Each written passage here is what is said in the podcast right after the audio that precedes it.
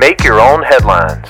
Hey, this is Dal Welsh inviting you to enjoy some random news and make the grace of God your biggest headline of the day. Today's podcast is sponsored by the Crick Fountain Pen Company and the letter V. So, have you ever done anything crazy with your hair? Like maybe color it orange? 12 students from Adams City High School in Colorado just colored their hair orange. Why? Well, it's tradition. The school colors are orange and green, and for more than 25 years, the wrestling teams have been dyeing their hair orange. One of the wrestling moms did all the coloring this season. I bet that was an interesting Friday night. A stack of pizzas, 12 teenage boys, and 12 boxes of L'Oreal Dublin Mango Copper. What rhymes with orange? No, it doesn't.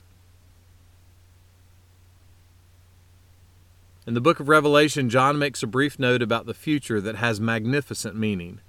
He simply writes this And around the throne was a rainbow. Why is there a rainbow around the throne of God? Well, it's a reminder that God keeps his promises. He made a covenant with Noah that the waters would never rise again to destroy the world. And he sealed his covenant with a rainbow.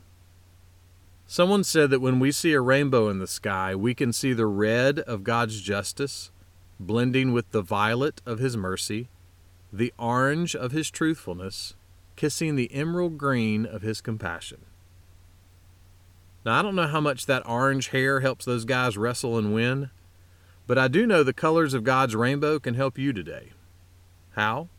Well, those colors remind you that God never forgets, He keeps His promises and the greatest promise he's ever made is Jesus. And with Jesus, you always, ultimately, win.